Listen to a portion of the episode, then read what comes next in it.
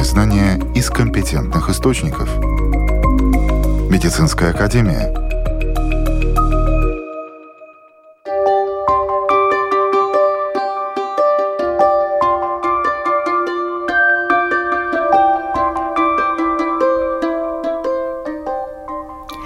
Здравствуйте, с вами Марина Талапина. Сегодня в выпуске.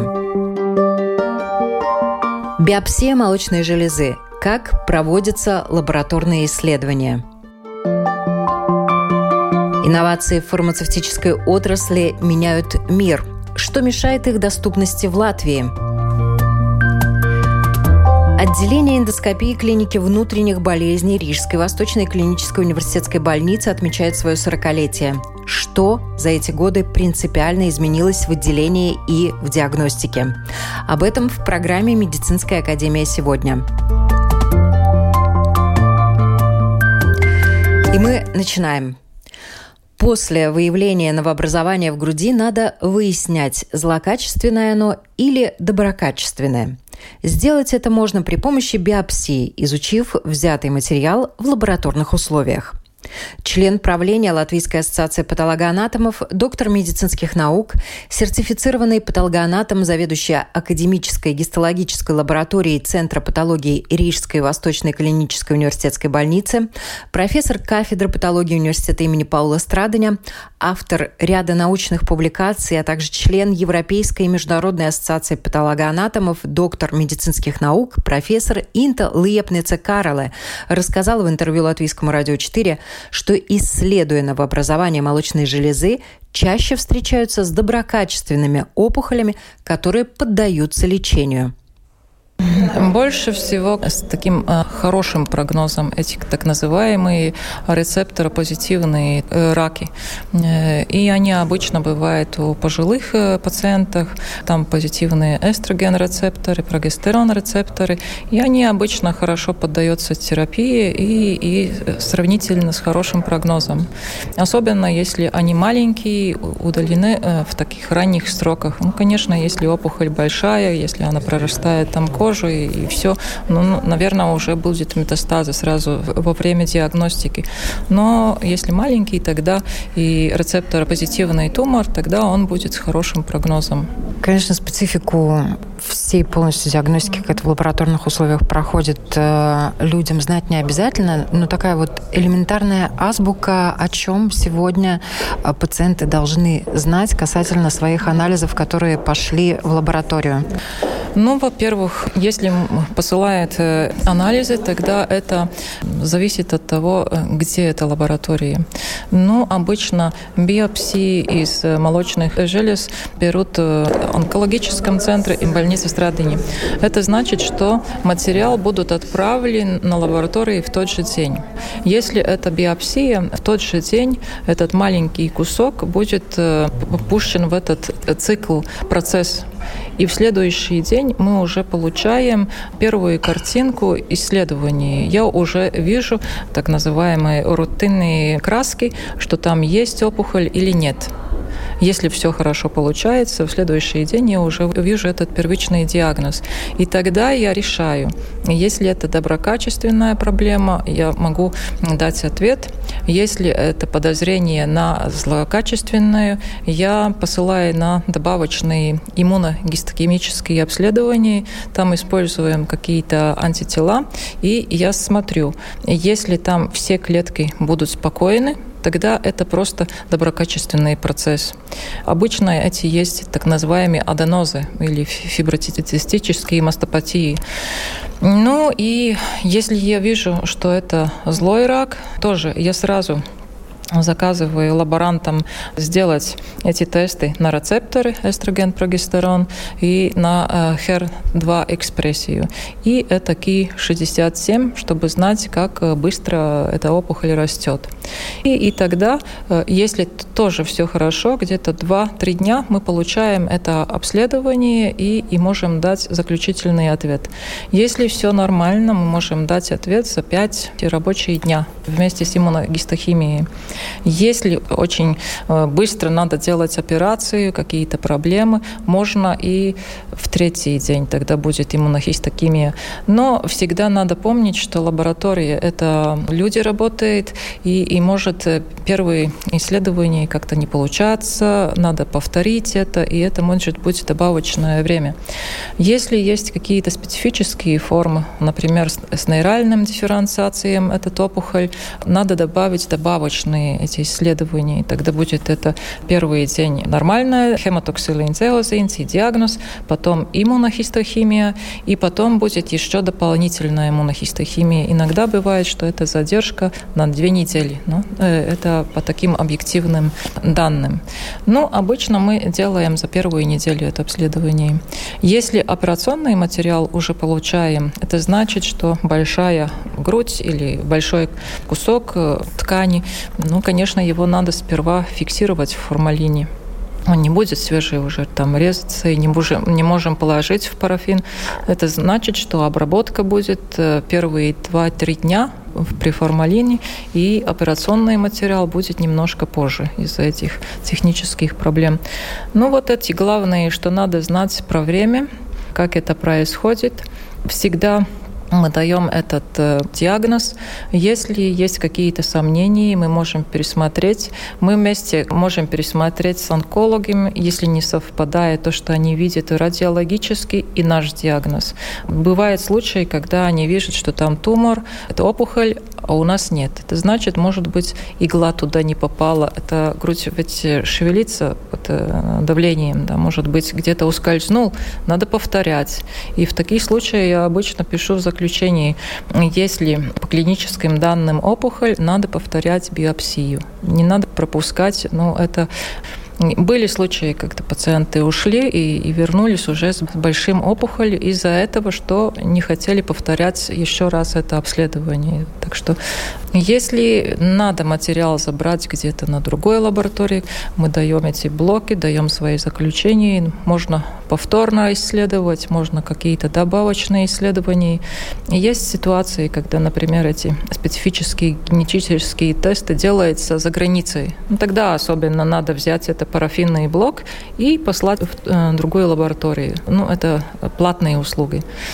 Естественно, если к вам уже попали анализы, у нас э, максимально точно уже могут определить, что это опухоль, э, да. Э, доброкачественная или злокачественная, но есть какие-то нюансы, по поводу которых вот и могут возникнуть вопросы, в том числе и у вас, когда вы посылаете в другие лаборатории материал для того, чтобы Мы, подтвердить да. или опровергнуть диагноз? Обычно мы не посылаем. Это главное, что пациент может сам забрать, если у него ну, какие-то добавочные обследования. У нас есть и World Health Organization. А, Всемирная организация здравоохранения. Да. Есть такие рекомендации по скринингу молочной железы. И там есть такая категория, как э, процесс с неясным биологическим потенциалом.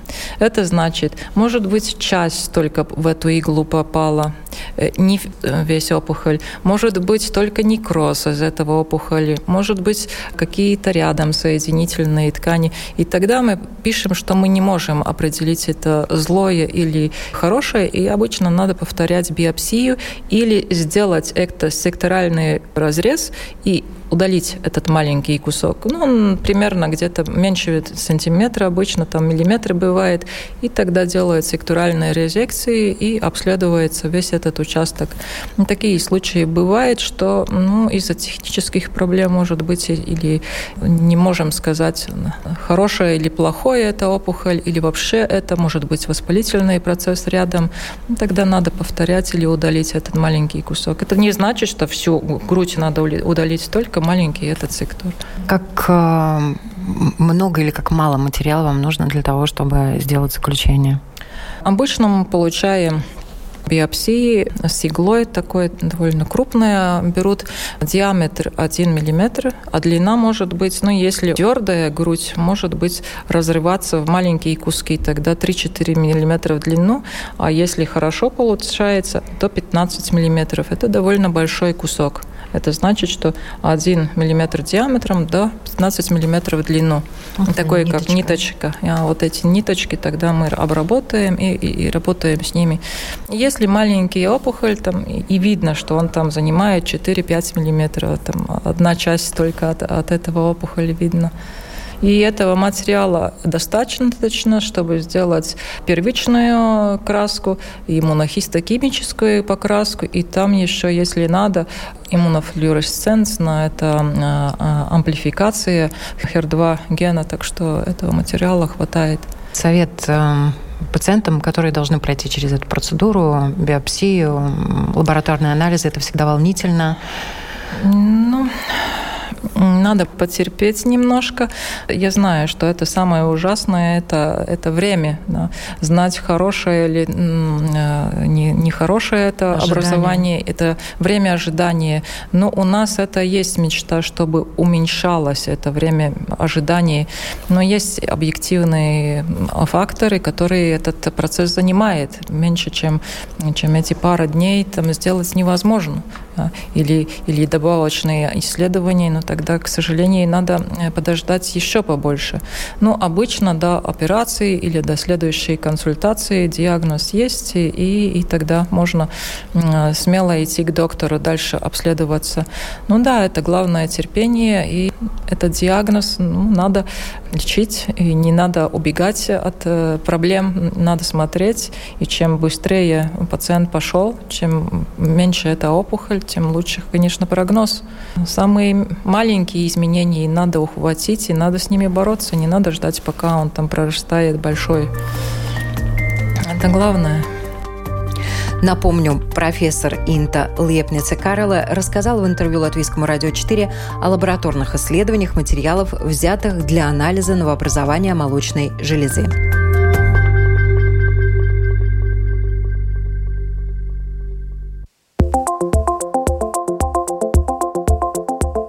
Новости медицины.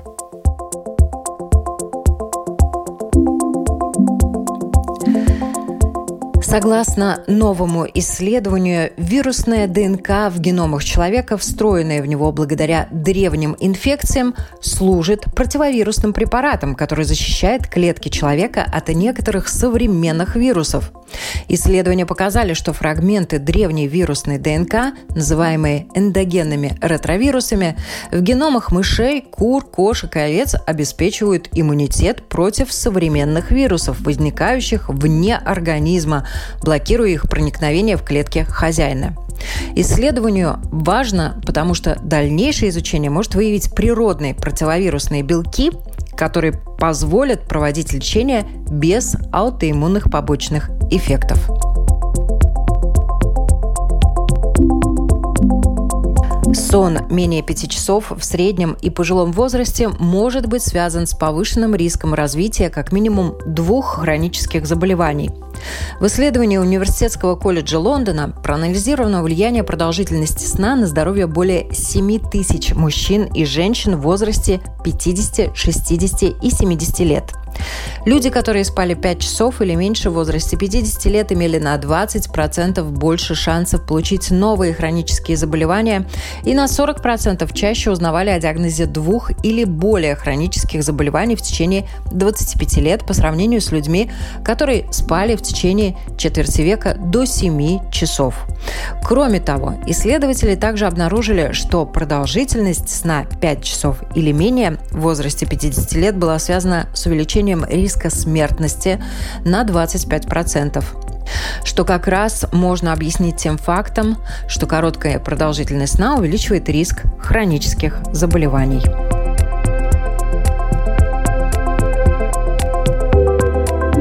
Самка комара может выследить любого человека, но некоторых из нас комары кусают гораздо чаще, чем других.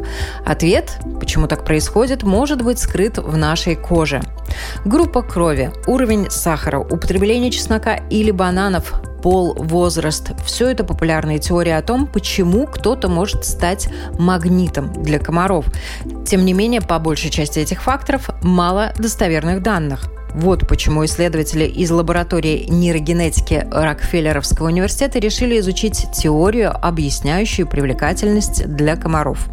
Индивидуальные вариации запаха, связанные с микробиотикой кожи. Недавно они продемонстрировали в ходе исследования, что жирные кислоты, исходящие от кожи, могут действительно создавать пьянящий аромат, перед которым комары не могут устоять. Свои результаты ученые опубликовали в журнале Cell.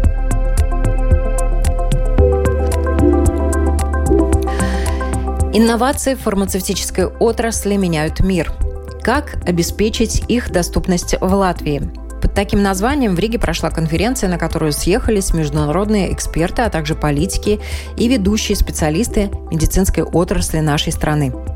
Руководитель кардиоваскулярной группы Международной ассоциации инновационных фармацевтических компаний СИФа менеджер по доступности рынка Навартис Балтика Гунта Эрпса Буткевича рассказала в интервью Латвийскому радио 4 о том, чем наша страна может гордиться по праву, а что еще требует развития в сфере фармацевтики для появления на нашем рынке новых лекарств. То, что в, Латвии есть своя индустрия фармацевтическая, это большое-большое, мне кажется, ну, достижение страны, потому что все-таки, я думаю, это уже стратегически это важно, что мы можем производить лекарства, мы их экспортируем, это все-таки экспортная отрасль, а что учиться у других, ну, это может быть этот вот подход к инновациям. Мы сегодня слушали профессор Майя Домрова, она говорит, что они участвуют в больших глобальных клинических исследованиях, они смотрят э, новые таргеты для производства лекарств, и то, что у нас есть эти эксперты, которые участвуют в этом глобальном процессе, потому что это очень дорогой процесс, очень долгий процесс. Я думаю, что это, опять же, тоже очень важно. А, тоже важно, что у нас есть клинические исследования тут, да, то есть э, инновационные компании приходят сюда и дают возможность врачам участвовать в этих клинических исследованиях и находить пациентов, и сразу уже до того, пока медикамент прошел весь этот процесс валидации, да, что они уже видят, какой эффект будет, э, насколько он будет эффективен, скорее всего, где будет вот эта индикация, которую пациенту от этого больше всего получит этого хорошего эффекта. В какой-то степени это риски, когда надо как раз вот отработать эту индикацию, потому что уже понятно, что лекарство, как правило, действует, mm. действует хорошо, надо только понять, сколько нужно. Но, тем не менее, огромный плюс, э, когда новое лекарство приходит на рынок, чаще всего э, государство не будет первым в закупке этого лекарства, а пациент благодаря этому лекарству имеет шанс. Да. да, и очень неплохой. Конечно, было достаточно долго нашим врачам очень обидно, что не могли закупать э, лекарства, не могли предлагать э, лечение э, пациентам, хотя эти лекарства уже были в мире и уже были там на соседних рынках. Соседи. Соседи были, у нас еще не было. Вот то, чем вы, собственно говоря, занимаетесь, может быть, немножко подробнее об этом. Ну, значит, наша задача сделать все, чтобы вот это лекарство попало к потребителю, то есть к пациенту, к врачу по возможности быстрее. Потому что, может быть, вы видели статистику, то, что показывает СИФа, вот, э, что э, в средний период от момента регистрации медикамента до того, пока он попадает в систему здравоохранения, ну, в, в Латвии это где-то, ну, в среднем 500-600 дней. А, например, в Европе в среднем это 118 дней, ну, 200, это зависит. То есть, эти два раза дольше у нас тянется этот процесс. Это не потому, что э, фармкомпании не подают вот, документы для того, чтобы включить медикамент в этот в лист э, компенсационной системы. Но это все все-таки сводится в конце концов к тому, что нет от этого бюджета для здравоохранения. Он недостаточный, скажем так. И чем мы занимаемся по большому, это мы стараемся вот такими конференциями, как сегодня, э, разъяснять э, всем участникам системы и особенно политикам, особенно тем, которые потом решают, куда же ну, инвестиции должны идти, насколько это важно, и не только со стороны пациента, а со стороны экономики. Вот мне очень нравилась лекция сегодня. Девушки из Вайфрин института вот показывали, что это реально, это экономическая выгода того, что пациент лечится быстро, правильно, эффективно, и потом это не создает вот этот э, эффект на систему долгосрочный, да, ну, на социальную систему и так далее. Хочется сразу спросить, э, предугадывая ответ, э, какой винтик в системе сложнее всего подкрутить, чтобы он работал? Да. Наверное, не знаю, угадали вы или то, что я думаю, но это и есть вот это решение и, и бюджет, политическая, политическая воля. воля. Потому что я понимаю тоже и политиков, у них нужд много, да, сейчас говорят про кризис, энергокризис, э, ну, много нужд и, и социальный бюджет, да, но все-таки здравоохранение это тоже приоритет и тоже ну, важно понять это, как-то вот ассигнировать эти э, ресурсы, чтобы он э, был в хорошем рабочем состоянии. На самом деле, действительно, формула проста. Здоровое население, трудоспособное население, да, mm-hmm. соответственно, население, которое дает налоги своему государству и и а, все. И всем лучше. Да. И всем лучше. Ну, то, что касается инноваций, есть еще один такой момент. Область здравоохранения очень э, тяжелая, но это даже оправдано, да, что лекарства которые, естественно, еще не опробированы, которые mm-hmm. необходимо протестировать, или какие-то инновации, они достаточно кропотливо входят э, в сферу здравоохранения, потому что много-много-много барьеров. Вот какие барьеры, на ваш взгляд, можно и нужно уже убирать в каких моментах можно доверять фармацевтическим компаниям, которые проводят, например, тестирование? Мне даже трудно сказать, потому что мы исходим из ситуации, какая она есть. Мы понимаем, что это такие барьеры, они поставлены с каким-то своим, со своим смыслом, скажем так, да. И поэтому, э, кажется, вот совсем убрать что-то, ну, может быть, и не нужно. Э, другой вопрос, это может быть, насколько тогда эффективно и быстро вы принимаете решение, когда у вас есть этот барьер, ну, например, у вас есть мнение специалистов, специалистов, э, которые вот опять же пробировали медикамент во время клинических исследований.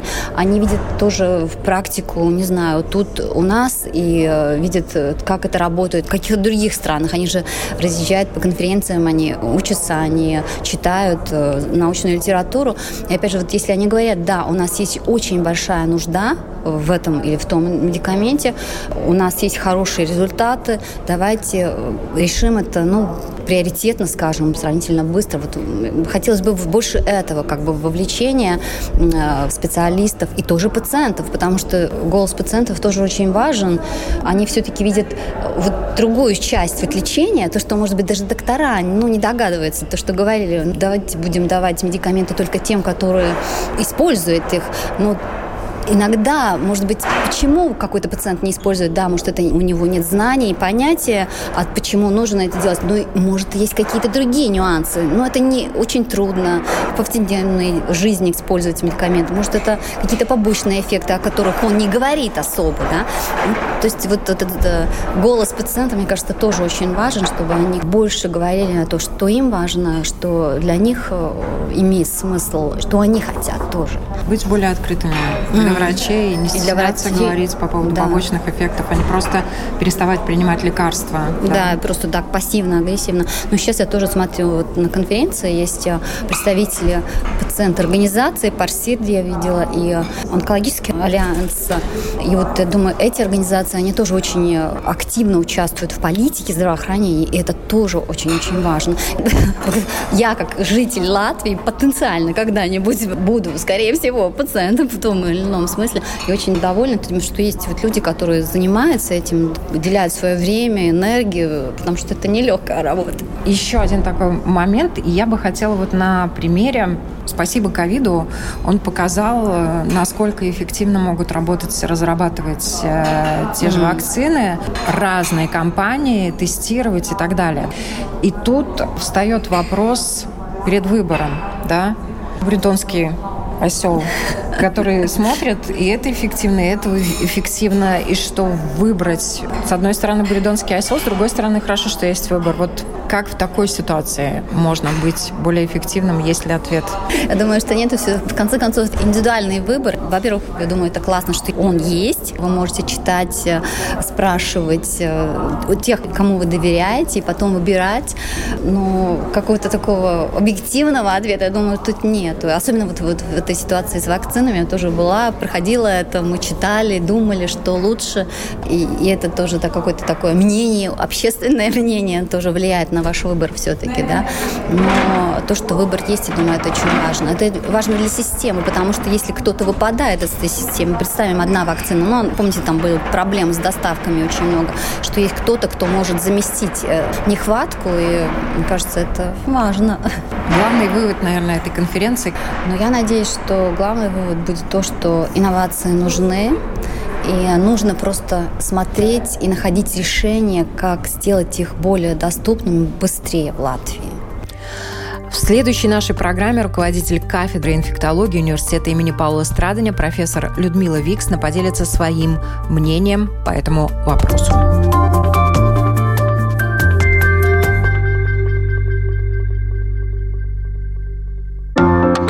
Важные знания из компетентных источников. Медицинская академия.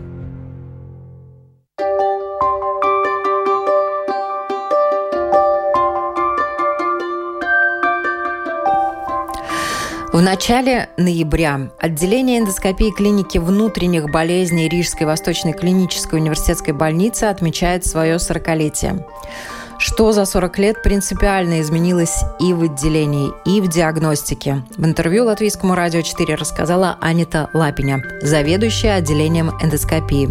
Для доктора Лапиня это очень особенный день, ведь именно ее попросили взяться за создание этого отделения в Рижской Восточной клинической университетской больнице в 1982 году. Отделение организовано в 1982 году. Это дата 4 ноября, у нас день рождения отделения. Мы каждый год его коллективу отмечаем. Это уже у нас традиция. Когда я пришла здесь по приглашению профессора Виллис Пурмалас, очень известного хирурга в Латвии и руководитель здесь эм, хирургической клиники Гайзерс. Он хотел, чтобы я организовала здесь отделение эндоскопии. Больница Гайзерс, тогда его называли седьмая клиническая больница, ее открыли в 1979 году. Это в то время называли больницу 21 века, и все самое современное в Латвии. Но здесь по плану такое отделение эндоскопии вообще не существовало. Так, когда я пришла, мне надо было что-то начинать работать так, как было. Сначала в одной комнате, одним еще помещением для аппаратуры. И тогда только два комнаты, потом другой этаж пришли, немножко пошире. И аппаратура тоже была сначала очень-очень нехорошо. Так что мы начали таким эндоскопом, который называется красногвардеец советского произведения. Но, конечно, тогда сказали, ну вот, вот все эти приборы такие же, они ничем не отличаются от японских аппаратур. Но это было также далеко от, от аппаратуры, которая в Японии, как от Риги до Луны. И это еще был дуодноскоп, фиброскопии, фибродуодноскоп и колоскоп. Тоже все фибро, фиброаппаратура. Ну, все-таки мы работали. И тогда пришло еще два коллега из моего курса. Так постепенно еще получили аппаратуру. Тогда всю аппаратуру, хорошую диагностическую аппаратуру распределили в министерство. Не так, что больница могла сама туда купить. Так что начало было иногда, ну, до слез, я могу сказать. Было очень много острых больных, где надо и диагностику, и надо установку кровотечения эндоскопическую делать. Ну, было это не такой серьезный виза. Еще профессор Пурмалс очень хотел, чтобы мы начали здесь инвазивную эндоскопию развивать, эндоскопическую ретроградную холангиопанктографию, которая тогда была для диагностики. Он желал, чтобы это было еще и инвазивное, чтобы делали папиллотомию и помогли пациентам тем, что мы желтных протокол могли вынимать желтные камни без операции. И 1982 году мы здесь и делали первую папиллосфинктеротомию с папиллотомией. Ретроградную холангиографию делали и в других больницах. Это не то, что мы начали. Папиллотомию мы так начали. И это направление в эндоскопии, инвазивная эндоскопия, у нас э, ну, такое очень большое место занимает. И тогда, и сегодня тоже. Это идет эндоскопом 12-перстную кишку, тогда делается маленький разрез тоже через эндоскопический канал, специальным эндоскопическим таким ножиком, папиллосфинктеротомом, и тогда специальными такими корзинками вынимает желчные камни, но из протоков, не из желчного пузыря, а из протоков. Да. И еще второе направление, что когда есть сужение в желчном протоке, тогда можно еще ставить специальный стенд, и так э, улучшается проходимость, и так как эти пациенты с такими злокачественными процессами, тогда это продолжительность жизни таким улучшаем. И в 1997 году мы в течение одной недели перешли из этой фибры эндоскопии, фиброскопов на видеоэндоскопическую аппаратуру. Это и видеогастроскоп, видеоколоноскоп, видеодуоноскоп, видеобронхоскоп, которым другой коллега занимается. Это был очень большой такой прыг то время мы уже другие уже помещения приобрели и начали с этим работать. Но это, конечно, была такая уже революция в нашем отделении в положительном смысле. И так каждым годом улучшались методы, инвазивные методы, диагностика. В видеоэндоскопическом э, было это гораздо лучше. Но любой эндоскопист должен самые мелкие изменения увидеть. Это или фиброскоп, или видеоскоп. И эндоскоп сам никуда не идет. Самое главное – это человек, специалист по эндоскопии. Ну, конечно, гораздо лучше там смотреть э, мониторинг, чем вот, вот так все время, так и голову здесь поломать. Еще другие коллеги пришли работать у нас, и мы обучали много специалистов, которые сегодня работают и хорошо работают. В этом году, конечно, самое лучшее, что мы теперь пришли в эти новые помещения, где, конечно, для нас, для персонала и для пациентов, конечно, совсем другой мир. Сколько сейчас у вас кабинетов, сколько эндоскопов, сколько людей в отделении работает? Так, э, четыре кабинета эндоскопии, один для оперативной эндоскопии, три для диагностической эндоскопии, специальное помещение для дезинфекции, обработки эндоскопов и хранения эндоскопов, и специальное помещение, где пациент отдыхает после, и главная сестра считала в прошлой неделе, сказала, что у нас 30 эндоскопов. Так, ох, помещений для самих, там, так тоже для отдыха. Ну, хорошие помещения. Но мы еще не останавливаемся, мы идем еще ну, дальше. И это не конечный пункт эндоскопии. Мы еще будем развиваться, нам еще есть метод, который нам нужно усвоить. Это эндоскопическая эндосонография. И помещений мы еще думаю, что у нас будет еще больше. Работает у нас э, четыре врача, четыре медсестры, ассистенты. И все время есть еще и новые коллеги, которые обучаются, которые тоже мы помогаем. Они у нас учатся и делают эндоскопические обследования. Но мы только еще развиваемся, развиваемся. Сколько пациентов? Мы год делаем 10 тысяч обследований, тогда на 40 где-то посчитайте. 10 тысяч в год. И очень большой процент инвазивной оперативной эндоскопии. А почему вы сами выбрали вот эту специализацию? Она же достаточно сложная была, необычная, наверное, 40 лет назад. Длинная история. Мне родители тоже медики, братья медики вокруг все ну, это был выбор мой. Никто мне там не сказал, что иди медицину. И когда была в втором курсе, я начала еще в хирургическом отделении работать, чтобы учиться. Деньги там были маленькие, так, стипендии маленькие. Главное, чтобы эту практическую часть увидеть. Брат работал в хирургии, там в страдании абдоминальной хирургии. Мне три доктора, я считаю, они мои первые учители медицины. Но еще отец мне тоже очень, очень большой авторитет. Он был очень-очень хорошим, очень хорошим врачом. И тогда вот во время учебы коллеги-хирурги. И потом я, когда уже занималась такими этими научными работами, как уже студенты, конференции все, и так мне как-то удалось. И после пятого курса, когда разделяют там по специальностям, я хотела в хирургию Там конкурс был большой, но я там попала в эту группу хирургов. Там профессор Лея Сеньор сказал, что ты будешь научным работником. Но я такой, нет, это не, не очень-то тянуло. Я была в хирургии такой какой-то экспериментальной группы для студентов, которые наукой тоже занимались. А после, когда я кончила шестой курс, работа не так, как сами выбрали, но нас распределили. И тогда мне сказали, ты будешь работать в гастроэнтерологическом центре в эндоскопии. А я хочу в хирургию. Ты будешь оперативным эндоскопистом. Хорошо, хорошо. Но эта эндоскопия уже научилась уже в шестом курсе. Доктор Армина Краузе был такой кабинетик, там первая клиническая больница. Там. Я там это научилась. А, ну и хорошо, я пошла с родителем работать. Потом, после нескольких месяцев, меня отправили в клиническую ординатуру ну, я была в Тринде, Москве, два года.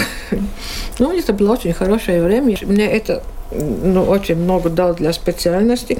И опять хирургическую клинику, перемедицинститут, ну, ну, хирургическую клинику. Так я и все время занималась этим. Эндоскопией, хирургией, все это. Там многие методы еще научилась, и все. Вернулась обратно ну, в Страдане там. Вот это было 80-й. А в осень 82 года мне профессор Пурмалс пригласил организовать отделение здесь. Ну, мне нравится моя работа, я не сожалею, что я эндоскопией занимаюсь, потому что хирургия для женщин, ну, абдоминальная хирургия, это ну, физически тяжелая, так что это ну, так, не микрохирургия, не такое. Так. Связи с юбилеем молодые врачи в Рижской Восточной клинической больнице дали бесплатные консультации пациентам и всем желающим о методах эндоскопического обследования, напомнив, как важно следить за изменениями в состоянии здоровья и проводить необходимые скрининговые обследования на колоректальный рак. Более подробно о самих исследованиях и как к ним готовиться мы расскажем в одной из наших следующих программ. С вами была Марина Талапина. Будьте здоровы!